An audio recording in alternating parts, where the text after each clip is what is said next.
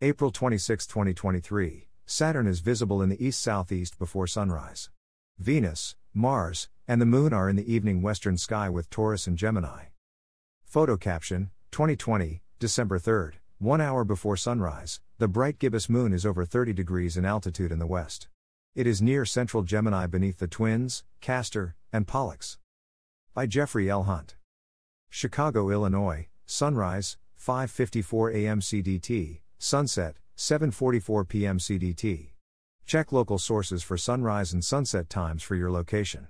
Times are calculated by the U.S. Naval Observatory's MICA computer program.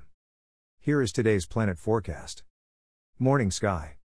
Chart caption 2023, April 26th, Saturn is in the east southeast before sunrise. Saturn is in the east southeast before sunrise.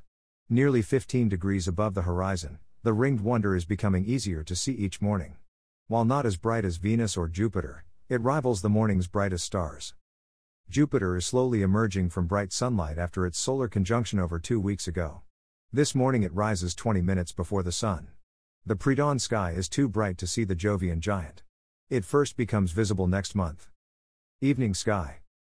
Chart caption 2023, April 26th, the nearly half full moon, Venus, and Mars are in the western sky after nightfall. Fading in brightness and appearing low in the sky, speedy Mercury is moving back into bright twilight. It sets about 50 minutes after sundown and loses 8 minutes of setting time compared to sunset each evening. The planet is quickly overtaking Earth on an inside track, passing between our world and the Sun on May 1st. Its next morning appearance that peaks during late May and early June is very unfavorable for locating the planet.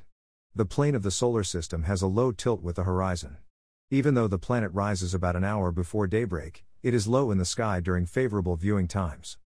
The sky has three bright solar system bodies in the western sky after nightfall. The thick crescent moon, 42% illuminated, is high in the west southwest and 4.1 degrees to the upper left of Pollux, one of the Gemini twins. The moon reaches first quarter phase tomorrow at 4:20 p.m. CDT. This evening the moon is bright enough to illuminate the ground and cast shadows.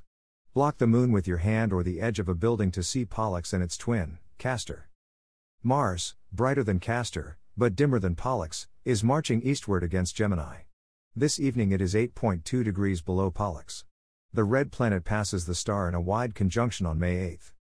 Venus is that bright star in the western sky after sundown. It is stepping eastward against Taurus. This evening the evening star is 5.6 degrees below Elnath, the bull's northern horn. Venus passes the star on the 30th. It steps into Gemini during the first week of May. This evening Venus is around 93 million miles from Earth. This distance is the Earth's average distance from the Sun.